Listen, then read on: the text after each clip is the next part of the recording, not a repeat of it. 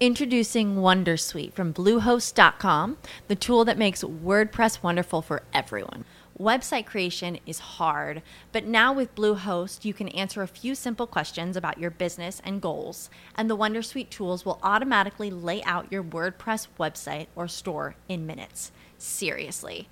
From there, you can customize your design, pick your brand colors, and add blocks. No custom theme or coding required.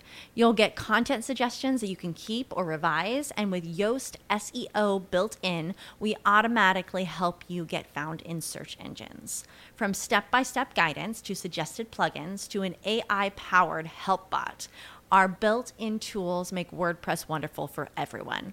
Maybe that's why Bluehost has been recommended by WordPress.org since 2005. Whether you're a beginner or a pro, you can join over 2 million Bluehost users.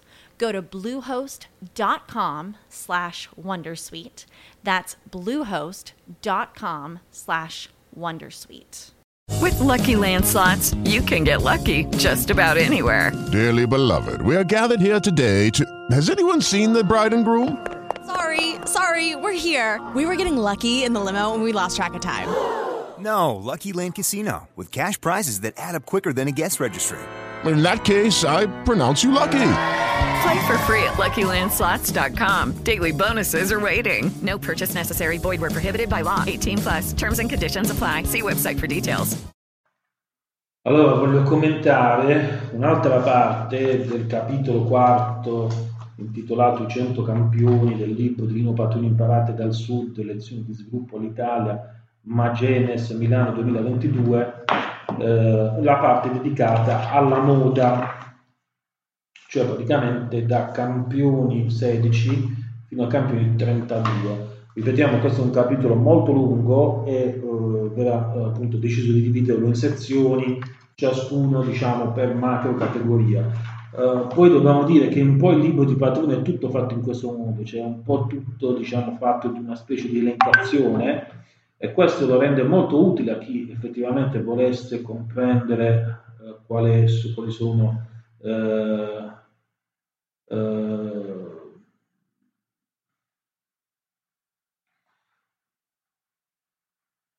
quali sono appunto le caratteristiche del, uh, del, settore. Dobbiamo dire essenzialmente che il libro di Platruno veramente è, è, diciamo, se uno volesse investire come dire, nel Sud Italia, uh, certamente potrebbe trarre da questo libro tantissimi spunti, tantissime opzioni e in realtà potrebbe essere utile anche ai politici che volessero in qualche modo trovare delle, delle sintesi. Certo, uh, diciamo, sarebbe sarebbe anche una, questa un'idea di libro probabilmente anche da sviluppare ulteriormente, perché magari corredato con dati di bilancio più significativi e eh, corredato anche di un'analisi di quella che è l'economia locale eh, dei cosiddetti distretti, delle cosiddette filiere, potrebbe probabilmente portare diciamo, a una vera e propria mappatura diciamo, delle aziende importanti che ci sono, eh, che ci sono nel sud Italia e quindi un'opera meritoria, quella di eh, Patruno, che eh, certamente eh,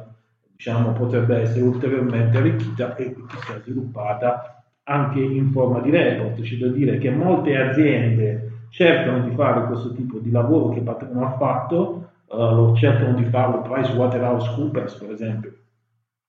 PricewaterhouseCoopers uh, realizza un, un, diciamo, un report annuale, credo, che eh, stima mette in evidenza quelle che sono le 200 aziende più importanti che sono presenti in Puglia. Uh, ecco, però sono soltanto, in quel caso, soltanto dati numerici. Ecco, mettere insieme il racconto della storia aziendale con anche dei dati di bilancio potrebbe essere invece veramente una nuova strada per aprire anche delle opportunità di business e delle opportunità di investimento. Detto questo, diciamo, torniamo al libro. Eh, sul settore moda, quindi tutte le aziende più importanti del mondo della moda che sono presenti nel, uh, nel Sud Italia, alcune chiaramente. Eh, l'autore chiama questa parte Moda Valley. Inizia con Ciro Paone, signor Keaton, 88 anni, eh, che diciamo, è venuto a mancare recentemente, Secondigliano Napoli, eh, si tratta diciamo, di un imprenditore appunto del settore del tessile con 800 dipendenti e 54 boutique monomarca. In questo caso parliamo di un prodotto sostanzialmente di carattere artigianale, di carattere sartoriale, eh, che è dedicato e destinato ad una clientela di altissimo profilo, quindi si eh, annoverano tutta una serie di testimonials che eh, hanno utilizzato queste, questi, diciamo, mh, mm, questi, questi, prodotti e eh, sostanzialmente eh, tra i quali Berlusconi, per esempio, Agnelli e tutta una serie diciamo, di altri importantissimi, eh, importantissimi testimoni. Chiaramente parliamo di una produzione di 25.000 capi all'anno e una esportazione che è rivolta non soltanto al mondo occidentale quanto anche al mondo orientale. Quindi c'è praticamente anche Tel Aviv, Damasco e Azerbaijan. Inoltre l'azienda che, ripetiamo, ha sede in una, una zona che è ad altissima densità di criminalità e di mh, presenza camorristica, come dice anche lo stesso autore, l'azienda però ha investito molto nella formazione, ha fatto un'academy eh, per formare appunto diciamo, dei nuovi sarti.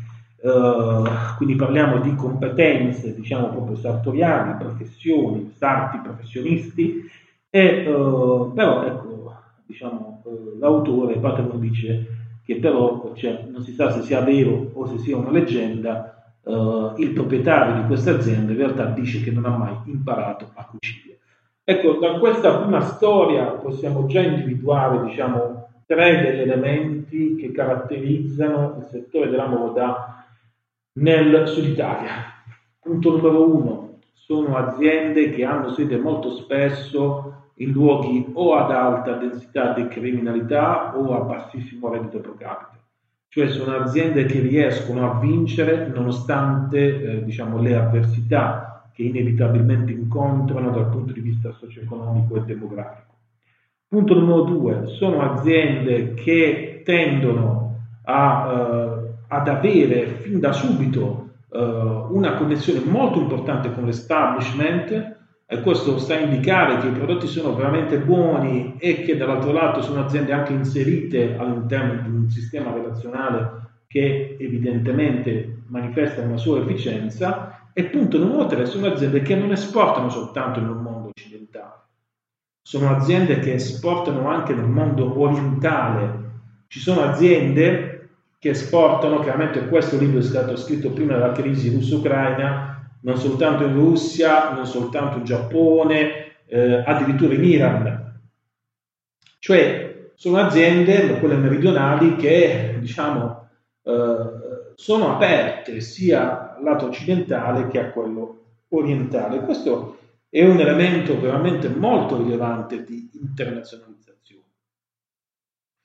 Oltre poi ad essere ovviamente, questo lo diciamo, generalmente sostenute da una enorme capacità del capitale umano di svolgere un'attività professionale che eh, è ad alto contenuto, diciamo, qualitativo. Questo bisogna dirlo perché per tanti lavoratori che eh, operano in questo settore.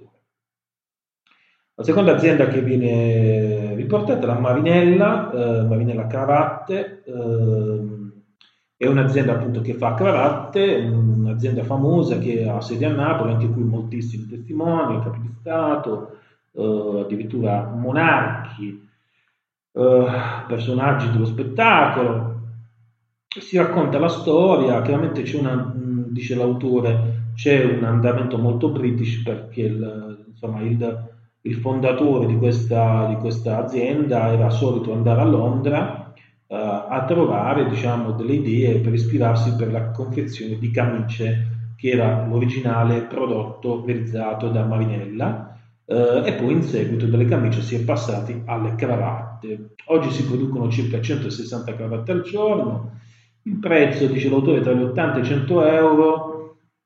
Uh, ci sono praticamente, diciamo, uh, ordini per 800 cravatte, però l'autore dice che diciamo, un'azienda dove anche essere clienti diciamo, non è per tutti, nel senso che non basta uh, avere la willingness to pay, come dicono gli inglesi, no? la disponibilità a pagare, ci vuole anche la capacità relazionale, cioè questi sono clienti che sono conosciuti da, da, dallo stesso Marinella e quindi c'è una relazione diciamo, tra cliente e fornitore. Poi ci sono dei dettagli sulla metodologia di confezionamento diciamo, di queste cravatte, molto, di qualità molto elevata, ci sono vari strati, credo 7-8 strati di tessuto, 7 pieghe di tessuto, e insomma, è quindi diciamo anche qui altissimo livello. Ovviamente orientamento all'export, anche qui lo ripetiamo, sia all'Occidente che all'Oriente.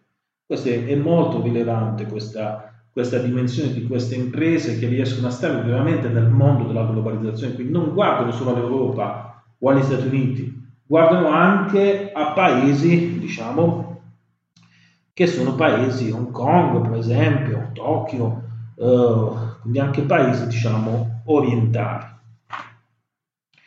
Eh, diciamo che questa azienda ha, uh, ha, voluto, ha rifiutato un investimento di 105 di, di essere comprata e quindi insomma sta, uh, sta orientandosi allo sviluppo interno. Faccio alcune considerazioni, visto che questo è un libro appunto che assomiglia molto a un catalogo, faccio alcune considerazioni per ciascuna azienda e poi alcune generali.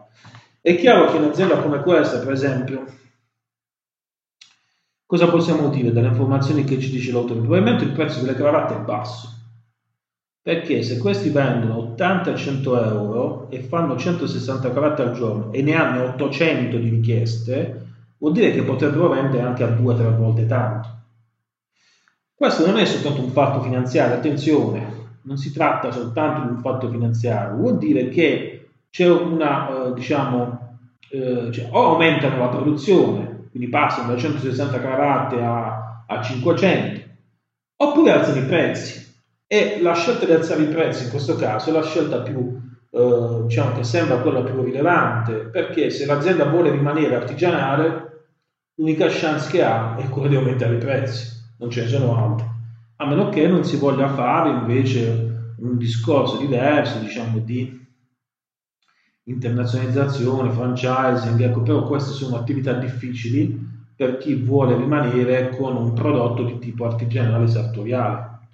Quindi diciamo qui c'è una, una scelta da fare, probabilmente eh, l'azienda è arrivata a un punto dove veramente deve decidere magari di fare anche una segmentazione del mercato, cioè magari tenere eh, la cravatta, la marinella eh, di altissima qualità in un certo modo e poi magari fare degli altri brand puntando sul franchising e internazionalizzazione, eh, oppure al contrario aumentare soltanto i prezzi e mantenere soltanto il mercato di nicchia, o forse ancora più di nicchia, dobbiamo considerare che ci sono sempre più ricchi eh, che ci sono, cioè, mentre la classe media è scomparsa, però il numero dei ricchi aumenta sempre di più eh, grazie alla presenza diciamo, degli asiatici che diventano ricchi e che vogliono vestirsi come gli occidentali, vogliono prodotti particolari e quindi diciamo l'aumento del prezzo o la segmentazione del mercato sembrano le due eh, opzioni da fare, da realizzare anche insieme. È chiaro che un'azienda come questa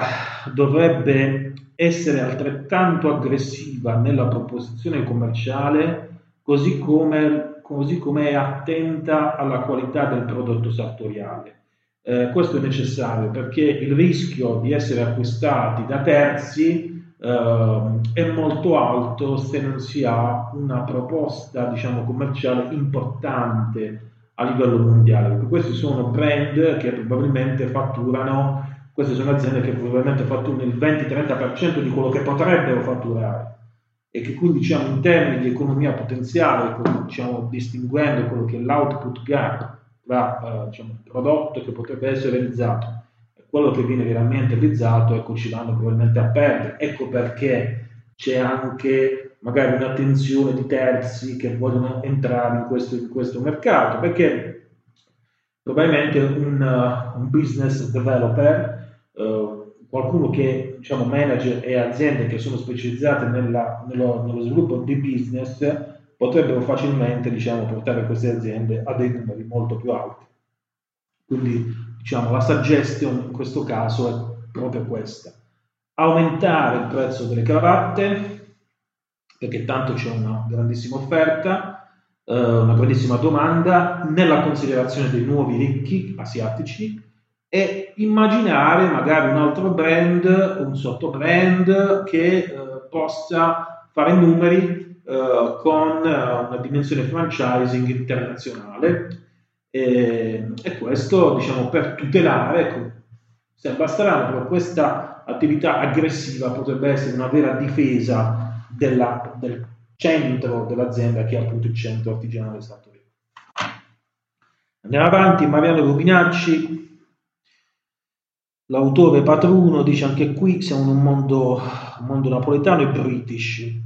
Questa è strana questa connessione, no? molte aziende sono questo mondo napoletane e british. Eh, perché? Perché evidentemente diciamo, eh, la dimensione internazionale che, Napoli, che i napoletani probabilmente cercano li ha, li ha portati diciamo, appunto, a orientarsi al mondo anglosassone.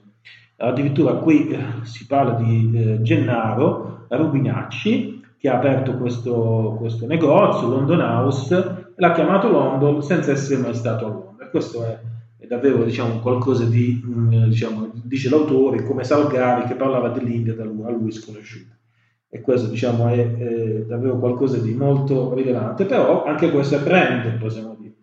Eh, certamente eh, qui, anche qui c'è l'esportazione, ci sono i, diciamo, i testimonials e c'è la particolarità che eh, questi abiti che vengono, vengono creati da Rubinacci non sono mai uno uguale altri, sono tutti diversi tra loro e quindi anche qui l'impronta, ecco, questa, questa tensione molto importante di questo settore. Cioè, soprattutto se si tratta di napoletani che svolgono questo tipo di diciamo, campani, che svolgono questo tipo di mestiere, si vede che vogliono rimanere una dimensione sartoriale, originale, pur andando nella crescita numerica della penetrazione commerciale. Sono quindi due cose che vanno, vanno insieme. Cioè, da un lato si vuole tenere un prodotto artigianale, tra virgolette, però dall'altro lato evidentemente si vuole anche avere accesso a dei mercati eh, più grandi, a dei mercati più importanti. È questa tensione che eh, diciamo, movimenta queste aziende che fornisce una particolarità, evidentemente, e che ritroviamo eh, in quasi tutte le aziende che abbiamo visto, perché anche quelle che vedremo, insieme con anche la dimensione del testimonial però ecco, qui anche sul testimonial, volevo dire qualcosa, poi andiamo avanti, vado avanti.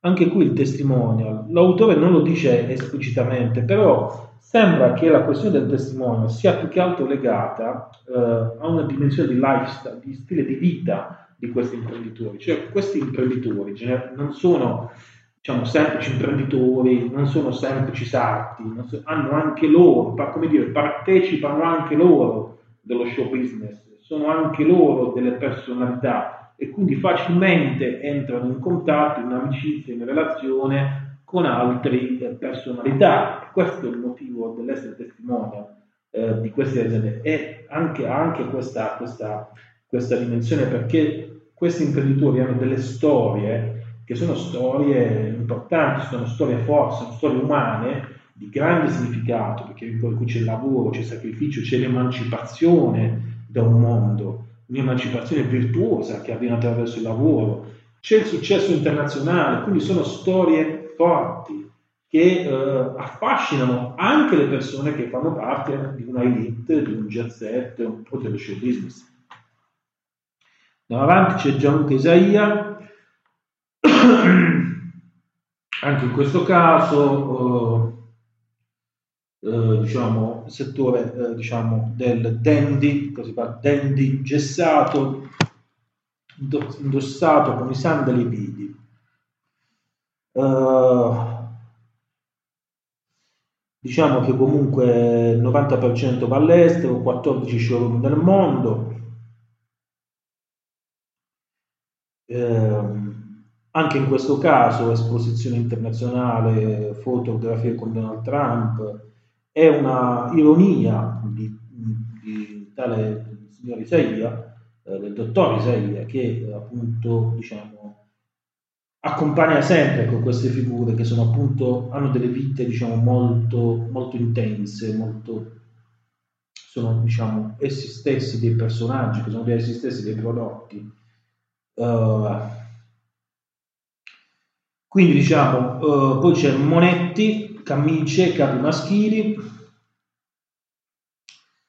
sempre Casalnuovo, quindi siamo sempre in ambito, diciamo, in ambito campano, anche in questo caso l'esportazione, anche in questo caso uh, c'è la dimensione dei testimoni, testimoni ci sono quasi sempre.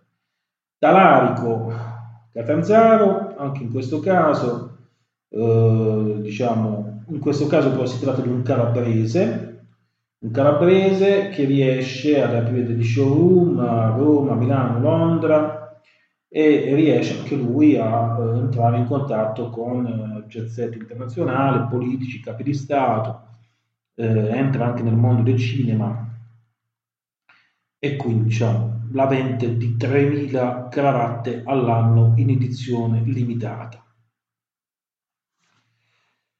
Andiamo avanti, un altro talarico, Mario Talarico, in questo caso siamo invece a Napoli, particolarità ombrelli come opere d'arte, ne ha fatti diciamo, anche in questo caso esportazione in tutto il mondo, anche in questo caso esportazione sia nel mondo occidentale che nel mondo orientale, commitment con il mondo dell'arte, con il mondo delle, dei media, Luca De Filippo, Natale in casa Cupiello. Eh, e così via, eh, quindi ombrelli diciamo che eh, sono, sono degli oggetti d'arte. Addirittura dice l'autore che sono riusciti a vendere gli ombrelli anche a Londra ai, agli inglesi. Eh, ancora eh, Alberto Latorre, in questo caso siamo in Puglia, un'azienda che fattura 13 milioni, 100 dipendenti, anche in questo caso esportazione sia nel mondo occidentale che nel mondo orientale. E poi diciamo, andiamo su un'azienda veramente importante che è diciamo, il mondo del pianoforte group di Cimino che ha una serie di brand tra cui Yamamai, Carpisa e Jacket. Questa è un'azienda di un altro, di un altro livello. Ecco, questa è un altro, un'altra distinzione che possiamo fare. Cioè, ci sono aziende, eh, le aziende della moda, diciamo, meridionale si dividono in due, due parti. Aziende artigianali che cercano di diventare internazionali conservando potentemente la propria dimensione artigianale sartoriale. Ed aziende come Yamamai che invece vanno proprio nel mercato, potremmo dire mass market, che vanno proprio in, un, in una dimensione diciamo, di mercato uh, diciamo, per le masse, quindi aprono migliaia, qua si parla di 2800 dipendenti, 487 negozi, in Italia 178 negozi all'estero, 52 paesi, 14 milioni di pezzi all'anno, quindi hanno numeri da multinazionale. Questo è un altro fenomeno ancora. E questo è il fenomeno diciamo, che, che serve, diciamo la verità, al Sud Italia. E questo è un modello di business che porta questi imprenditori a fare holding, quotarsi in borsa, cioè a stare nel mondo degli imprenditori veri. Gli imprenditori veri, questo dobbiamo dirlo, diciamo, non, non per, per, criticare chi fa i prodotti artigianali, chi magari fa anche centinaia e centinaia di milioni di euro e anche molti dipendenti, non per criticare queste persone, però la differenza essenziale tra un imprenditore italiano, meridionale, e un imprenditore inglese, tedesco, francese, eh, giapponese, americano, è l'obiettivo della quotazione in borsa. Cioè, negli Stati Uniti fanno le imprese per quotarsi in borsa, perché la quotazione in borsa è l'obiettivo finale, come dire, è il modo per dire ce l'abbiamo fatta. E questa ossessione della quotazione in borsa è così grande che addirittura ci sono delle, delle persone che si sono quotate in borsa. In caso famosissimo quello di David Bowie che si quotò personalmente in borsa. Eh, questa dimensione le aziende italiane non ce l'hanno e non ce l'hanno anche quando potrebbero avercela oggettivamente, perché magari fanno anche più di tante altre aziende che si quotano in borsa.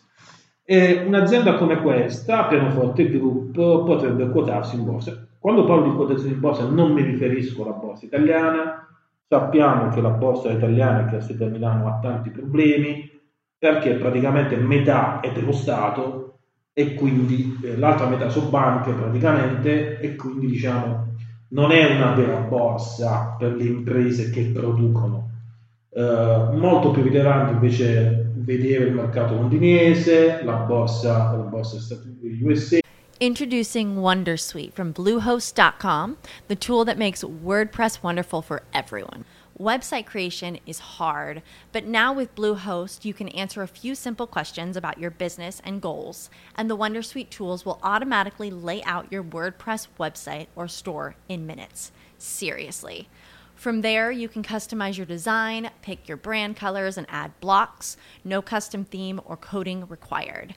You'll get content suggestions that you can keep or revise, and with Yoast SEO built in, we automatically help you get found in search engines. From step by step guidance to suggested plugins to an AI powered help bot. Our built in tools make WordPress wonderful for everyone. Maybe that's why Bluehost has been recommended by WordPress.org since 2005. Whether you're a beginner or a pro, you can join over 2 million Bluehost users. Go to bluehost.com slash Wondersuite. That's bluehost.com slash Wondersuite. E eh, o anche qualche mercato del nord Europa, come per esempio l'Olanda, o anche diciamo Hong Kong, Singapore, insomma ci sono altri mercati dove le aziende italiane potrebbero quotarsi con successo. È un po' quello che ha fatto, abbiamo già detto, Natuzzi.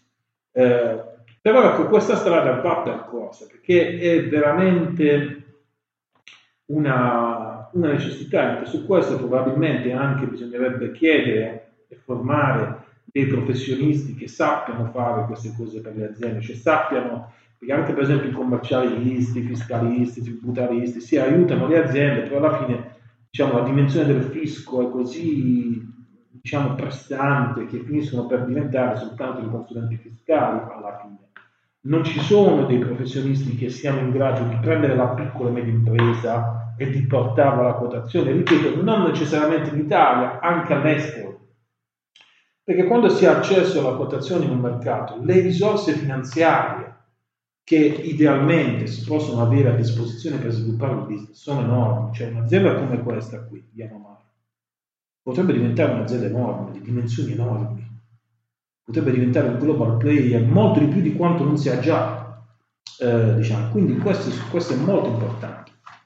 Quindi complimenti, cioè questo è veramente il primo esempio di azienda che veramente diciamo, potrebbe essere veramente un modello diciamo, a livello per le imprese meridionali e ovviamente anche loro hanno cercato di fare un po' di diversificazione, qui si parla di eh, la creazione di una serie diciamo, di eh, attività in ristorazione legate alla tradizione culinaria italiana e legate anche diciamo, agli snack eh, e così via. Però ecco, diciamo, questo è il modello vincente che sicuramente resisterà nel mondo oh, diciamo, come eh, azienda multinazionale.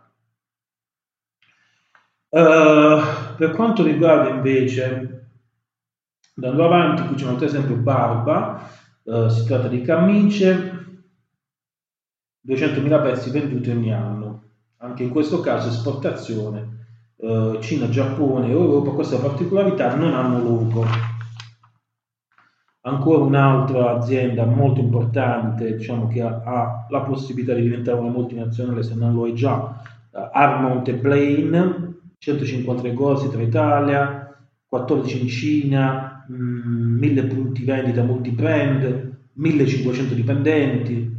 Insomma, queste sono aziende che vanno qua. Qui si dice la quotazione in borsa di Milano, ripeto, la voglio ripetere apertamente, queste aziende che crescono grazie ai loro sacrifici, ai loro contatti, alle loro relazioni, dovrebbero probabilmente immaginare di quotarsi non alla borsa di Milano, a in altre borse, perché la borsa di Milano ha il problema che c'è troppo Stato dentro, ci sono troppe banche dentro e rischia di essere altamente inefficiente come quotazione. Invece la borsa di Londra, eh, Parigi, insomma, abbiamo già detto, ci sono altre piazze dove potrebbe essere meglio per questo bisogna quotarsi.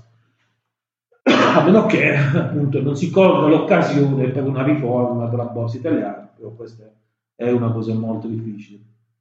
Poi c'è un caso pugliese, tagliatore, Martina Franca, un'impresa diciamo che eh, specializzata appunto sempre sartoriale, Cappotti, eh, diciamo, mh, capacità di essere presenti eh, con un livello di comunicazione molto alto e commitment con il mondo eh, del cinema, qui si parla di Batman, eh, che ha usato i, i capi di tagliatore e poi altri attori. Anche in questo caso esportazione in tutto il mondo, sia nel mondo occidentale che in quello orientale. Poi abbiamo Prima Donna Collection, anche qui Prima Donna Collection, anche questa un'azienda molto importante, 400 negozi monomarca da Roma a Parigi in tutto il mondo, eh, partendo da Bitonto, un'azienda che si sviluppa eh, su una tradizione familiare, con una grande proiezione di carattere internazionale, un'idea di, dell'amministratore Valerio Tatarella, un grande brand, molti eh, dipendenti, 770 dipendenti, con mercati appunto che anche in questo caso vanno dai mercati occidentali al mercato orientale. Anche questa azienda è un'azienda che ha le caratteristiche per stare nella, nel mondo globale come una multinazionale anche questa azienda potrebbe accedere alla quotazione in borsa. Anche per questa azienda, diciamo, vale lo stesso che abbiamo detto per altre imprese, ovvero la possibilità ovviamente di quotarsi non alla borsa italiana, ma a borse, altre borse. Poi abbiamo un altro caso di, di tessile che però è esclusivamente artigianale, soprattutto Angelo Inglese, Ginosa, eh, Marina, qui parliamo di un, eh, diciamo, un uh, un sarto appunto che ha, eh, che ha delle importantissime relazioni internazionali eh, a livello politico, istituzionali, con case eh, reali, regnanti, eh, che ha fatto appunto le camicie per il matrimonio di William d'Inghilterra ehm, con Kate Middleton. Ha avuto anche delle relazioni con anche dei clienti in Giappone eh, si fa riferimento a un premier giapponese Ukio Yato Atoyama e poi ancora diciamo tutta una serie di eh, contatti a livello internazionale come per esempio nelle, diciamo, nelle case reali del Belgio e della Norvegia e poi persone del mondo dello spettacolo che in questo caso una grande proiezione internazionale. Però Ecco, in questo caso non c'è la dimensione del numerica, cioè qui parliamo di una grande professionalità, di un grande, diciamo, di un grande sarto, di un grande che però in realtà non riesce a diventare brand. E questo è un problema, diciamo, dobbiamo dire, questa gente comunque ha un sacco di soldi, devo dire, sono imprese che vanno benissimo.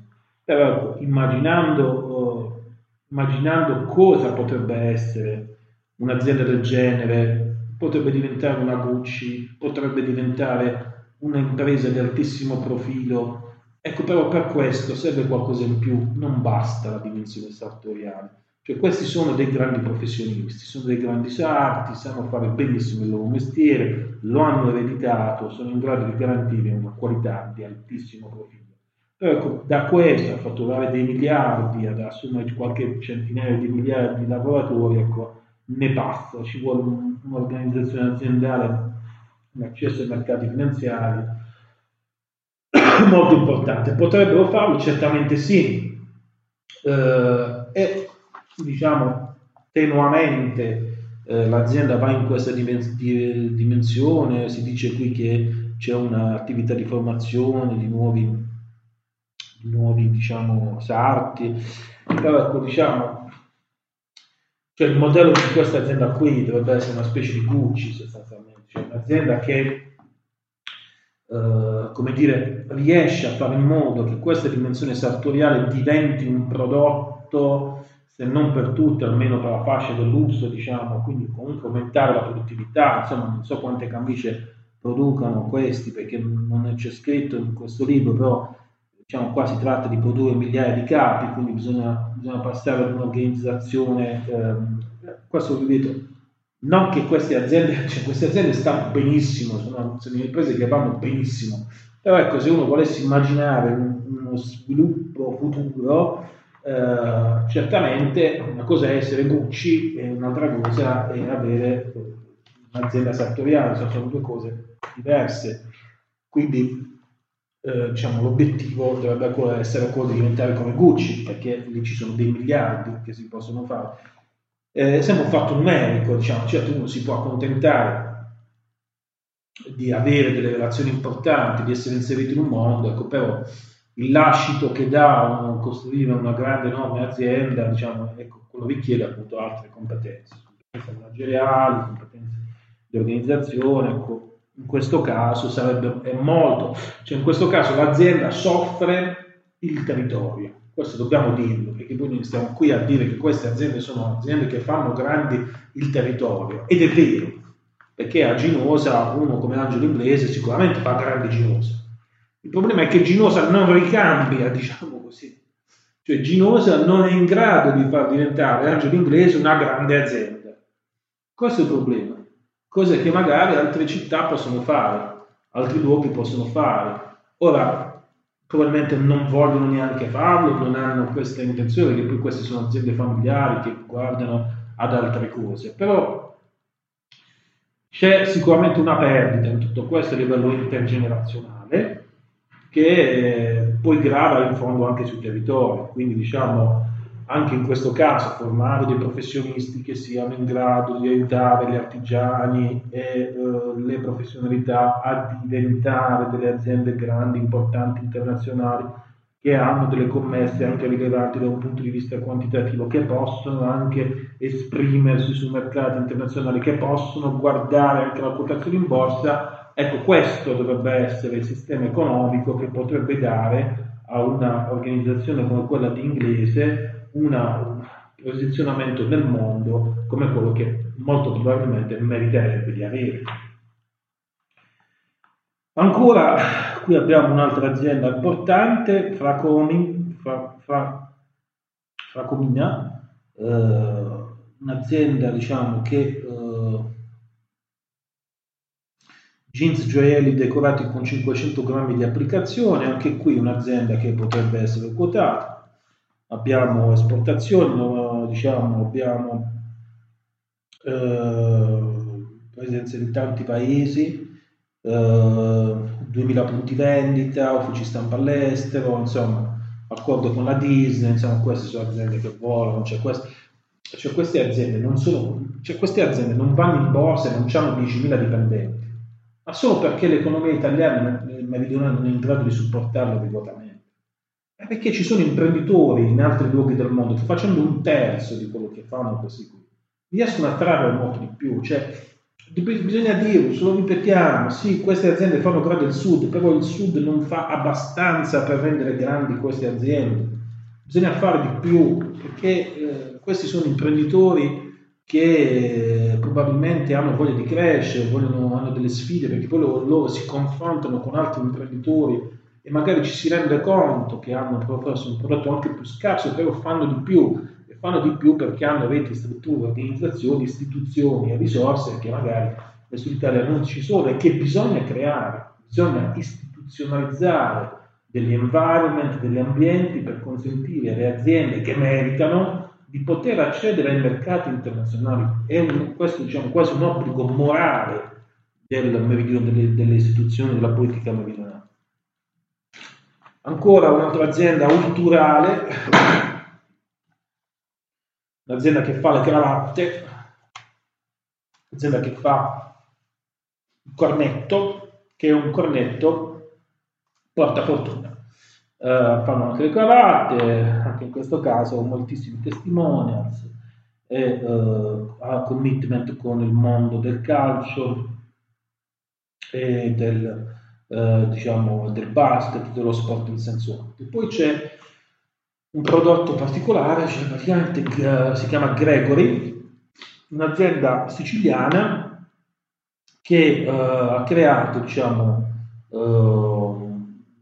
diciamo, un sistema digitale per prendere le misure a distanza e questo viene utilizzato diciamo, anche qui a livello internazionale da testimonials e così via. Ancora abbiamo un'azienda, questa volta siciliana, Handpicket, eh, di Catania, Franco Catania. Eh, qui parliamo diciamo, di un imprenditore che evidentemente ha voluto creare una struttura, anche questa è un'azienda che potrebbe, essere, eh, potrebbe crescere moltissimo per la struttura che ha. Ancora Alcott uh, Coutteridge, 300 milioni di euro, 1600 dipendenti, anche questa è un'azienda che potrebbe andare all'estero. E poi c'è Carlo Pignatelli, un uh, imprenditore di Brindisino uh, che c'è l'azienda a Torino e ha 450 punti vendita, esperto nel settore dei matrimoni. Infine la leccese Leo Shoes, un'azienda che è specializzata nel fare eh, diciamo, scarpe di altissimo profilo per eh, importanti del lusso, Ferragamo, Gucci, Dolce Gabbana, eh, con un, un, diciamo, un, impiego di persone molto rilevante, 700 persone, esportazione del 65% e uh, l'idea di fare anche dei marchi propri. Poi si fa riferimento al settore della calzatura, uh, della scarpa di sicurezza, uh, Barlette Trani e infine Carlo Capasa che diciamo appunto ha creato un marchio uh, Costume National che uh, è stato diciamo, poi venduto a un gruppo nippo cinese Sequence. Ecco, cosa possiamo dire di questo, di questo settore della moda? Queste chiaramente sono alcune aziende selezionate dall'autore. Ripetiamo, uh, facciamo innanzitutto una grande distinzione. Aziende che facilmente potrebbero andare sui mercati eh, quotarsi in borsa e tra queste mettiamo al primo posto Pianoforte Group con Yamamaica Pisa Jacket, eh, poi mettiamo Armont Plain, e poi mettiamo Prima Donna Collection, eh, Franco Mina e poi mettiamo End Pickett e Alcott e Cutteridge e anche, e anche Leo Shoes. Queste sono aziende che potrebbero andare subito in borsa. Ci fosse in Italia diciamo, un mercato eh, finanziario, come dovrebbe essere il mercato finanziario, attento cioè alle imprese che sanno creare valore, queste aziende sarebbero già delle SPA quotate e i loro imprenditori potrebbero fare dei progetti molto più ambiziosi di quelli che fanno adesso e sfidare dei colossi del settore molto più grandi di quelli che sfidano adesso. E questo è un primo gruppo di aziende. Poi facciamo un altro gruppo di aziende che sono tutte le altre aziende citate dall'autore, cioè aziende con una fortissima impronta artigianale, eh, sartoriale, che potrebbero stare nel mondo, anche quotarsi, però ecco, hanno bisogno di un'assistenza, di un, come dire, di, una, uh, di un processo che li porti innanzitutto ad un perfezionamento della proposta commerciale ed in secondo luogo ad una presenza uh, nei mercati finanziari internazionali. Uh, perché diciamo, è chiaro che chi ha il mestiere, diciamo questa parola, il mestiere della sartoria tra le mani, uh, è chiaro che è un qualcosa che probabilmente si ritiene di essere unico ed irripetibile. E questo è un pregio ed è anche un difetto, perché è un pregio perché su quella capacità l'imprenditore costruisce la sua credibilità e la sua fortuna anche a livello internazionale, ed è un difetto perché se non si creano dei prodotti che sono in un qualche modo replicabili, non si possono creare delle reti commerciali importanti. Ripetiamo, per la storia imprenditoriale individuale può essere a livello di soddisfazione personale, uno c'è un'azienda che vende a capi di Stato, politici importanti, si fa 150 milioni di euro all'anno, eh, mette a posto i parenti familiari e sta bene. Però da un punto di vista economico non è così, perché guardando quell'azienda uno potrebbe dire che in quell'azienda c'è un valore potenziale di non fare 150 milioni di euro invece di farne un miliardo e mezzo. E invece di dare lavoro a 5-6 persone ne potrebbe dare lavoro a 500-600 e questo è un impatto economico che diventa di interesse pubblico. Ecco perché come ho detto prima queste aziende sono in grado queste aziende danno lustro ai territori però i territori devono imparare a dare lustro alle aziende. Come? Creando le condizioni per fare in modo che queste aziende possano crescere a livello dimensionale, possano in un qualche modo parzialmente almeno trasferire delle conoscenze per, per aumentare la produttività, il valore aggiunto e aumentare anche il numero dei clienti. Ebbene, qui dobbiamo dire che, lo ripetiamo, il numero di ricchi a livello mondiale è in crescita perché oggi ci sono nuovi paesi che producono nuovi ricchi. Facciamo un esempio, l'Indonesia. L'Indonesia sta per diventare la quarta, quinta economia del mondo. In Indonesia ci sono dei nuovi ricchi. Questi nuovi ricchi potrebbero comprarsi molta parte di questi prodotti e quindi c'è una crescita della domanda. Ci vuole anche una crescita dell'offerta e quindi non bisogna credere che il mercato dell'elite, perché è un mercato appunto unitario, è un mercato chiuso e stagnante. Non è assolutamente così. Ci sono oggi nuovi ricchi, nuove persone che potrebbero comprare questi prodotti, c'è un mondo del lusso che sta crescendo, soprattutto in Cina, e si spera che continui a crescere nonostante le tensioni che ci sono col mondo occidentale, e crescerà comunque in India, crescerà in Indonesia, crescerà eh, in altri paesi del sud-est asiatico dove c'è la gran parte della popolazione mondiale e dove il numero di nuovi ricchi sono tanti. Cioè, quando ci sono nuovi ricchi in India, parliamo di persone che possono essere anche 100 milioni di persone che sono più ricche, perché i numeri sono questi del mondo asiatico. Quindi è voglia crescere, cioè anche avere un'azienda diciamo, che fa le cravatte su misura, che però deve servire 100 milioni di persone, e poi la, produtt- la produttività eh, si può crescere diciamo, tantissimo. Questo è quello che bisogna comprendere di questi mercati. Il mercato del lusso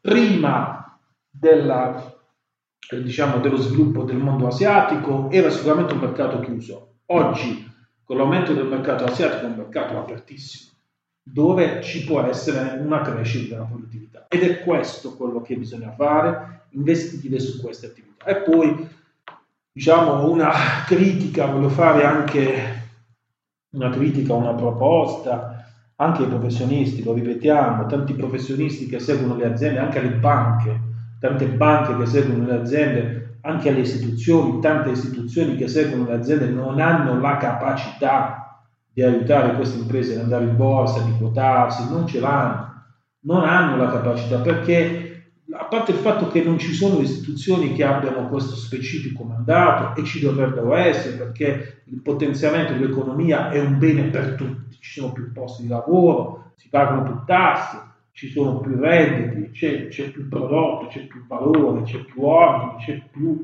benessere. Quindi diciamo il fatto che non ci siano proprio queste organizzazioni, già questo è un fatto che fa riflettere. Ma poi anche i professionisti.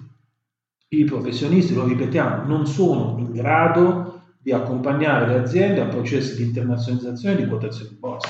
Questo è grave, è un fatto gravissimo, che toglie moltissimo, perché poi ci si accontenta, si crede che sì, un SRL come un SPA, che avere 100 milioni è come avere, è come avere 10 miliardi, e che avere 100 punti redditi è come, è come averne 10.000 Ovviamente non è così, cioè le cose cambiano in un modo diciamo devastante quando si entra in una dimensione numerica eh, di un certo tipo. Quindi su questo bisogna lavorare molto, bisogna fare in modo che i territori aiutino le imprese a crescere, bisogna creare dei professionisti che sappiano far crescere le aziende dall'interno dall'esterno, puntando all'internazionalizzazione della quotazione, ripetiamo, non necessariamente la borsa italiana, anche in altre borse, e bisogna anche che ci siano delle istituzioni che siano più attente a questi fenomeni, perché poi è inutile parlare di criminalità, sottosviluppo, eh, mancanza di legalità se non si aiutano queste aziende a crescere.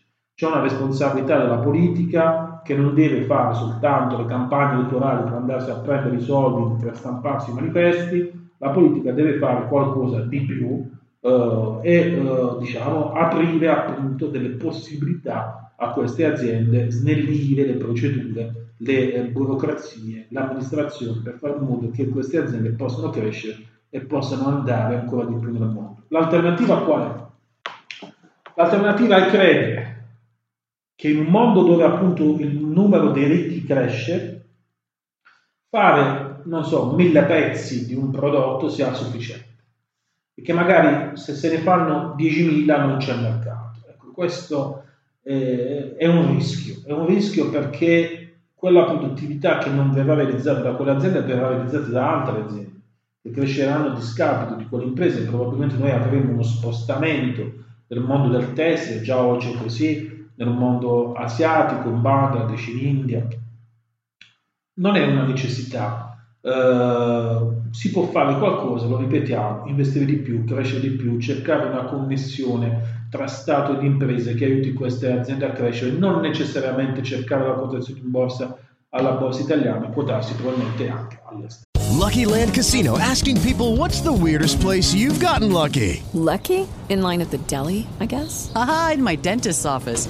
More than once, actually. Do I have to say? Yes, you do. In the car before my kids' PTA meeting. Really? Yes. Excuse me, what's the weirdest place you've gotten lucky? I never win and tell. Well, there you have it. You can get lucky anywhere playing at LuckyLandSlots.com. Play for free right now. Are you feeling lucky? No purchase necessary. Void where prohibited by law. 18 plus. Terms and conditions apply. See website for details. With the Lucky Land Slots, you can get lucky just about anywhere. This is your captain speaking. Uh, we've got clear runway and the weather's fine, but we're just going to circle up here a while and uh, get lucky. No, no, nothing like that. It's just these cash prizes add up quick. So I suggest you sit back, keep your tray table upright, and start getting lucky. Play for free at LuckyLandSlots.com. Are you feeling lucky? No purchase necessary. Void where prohibited by law. 18 plus terms and conditions apply. See website for details.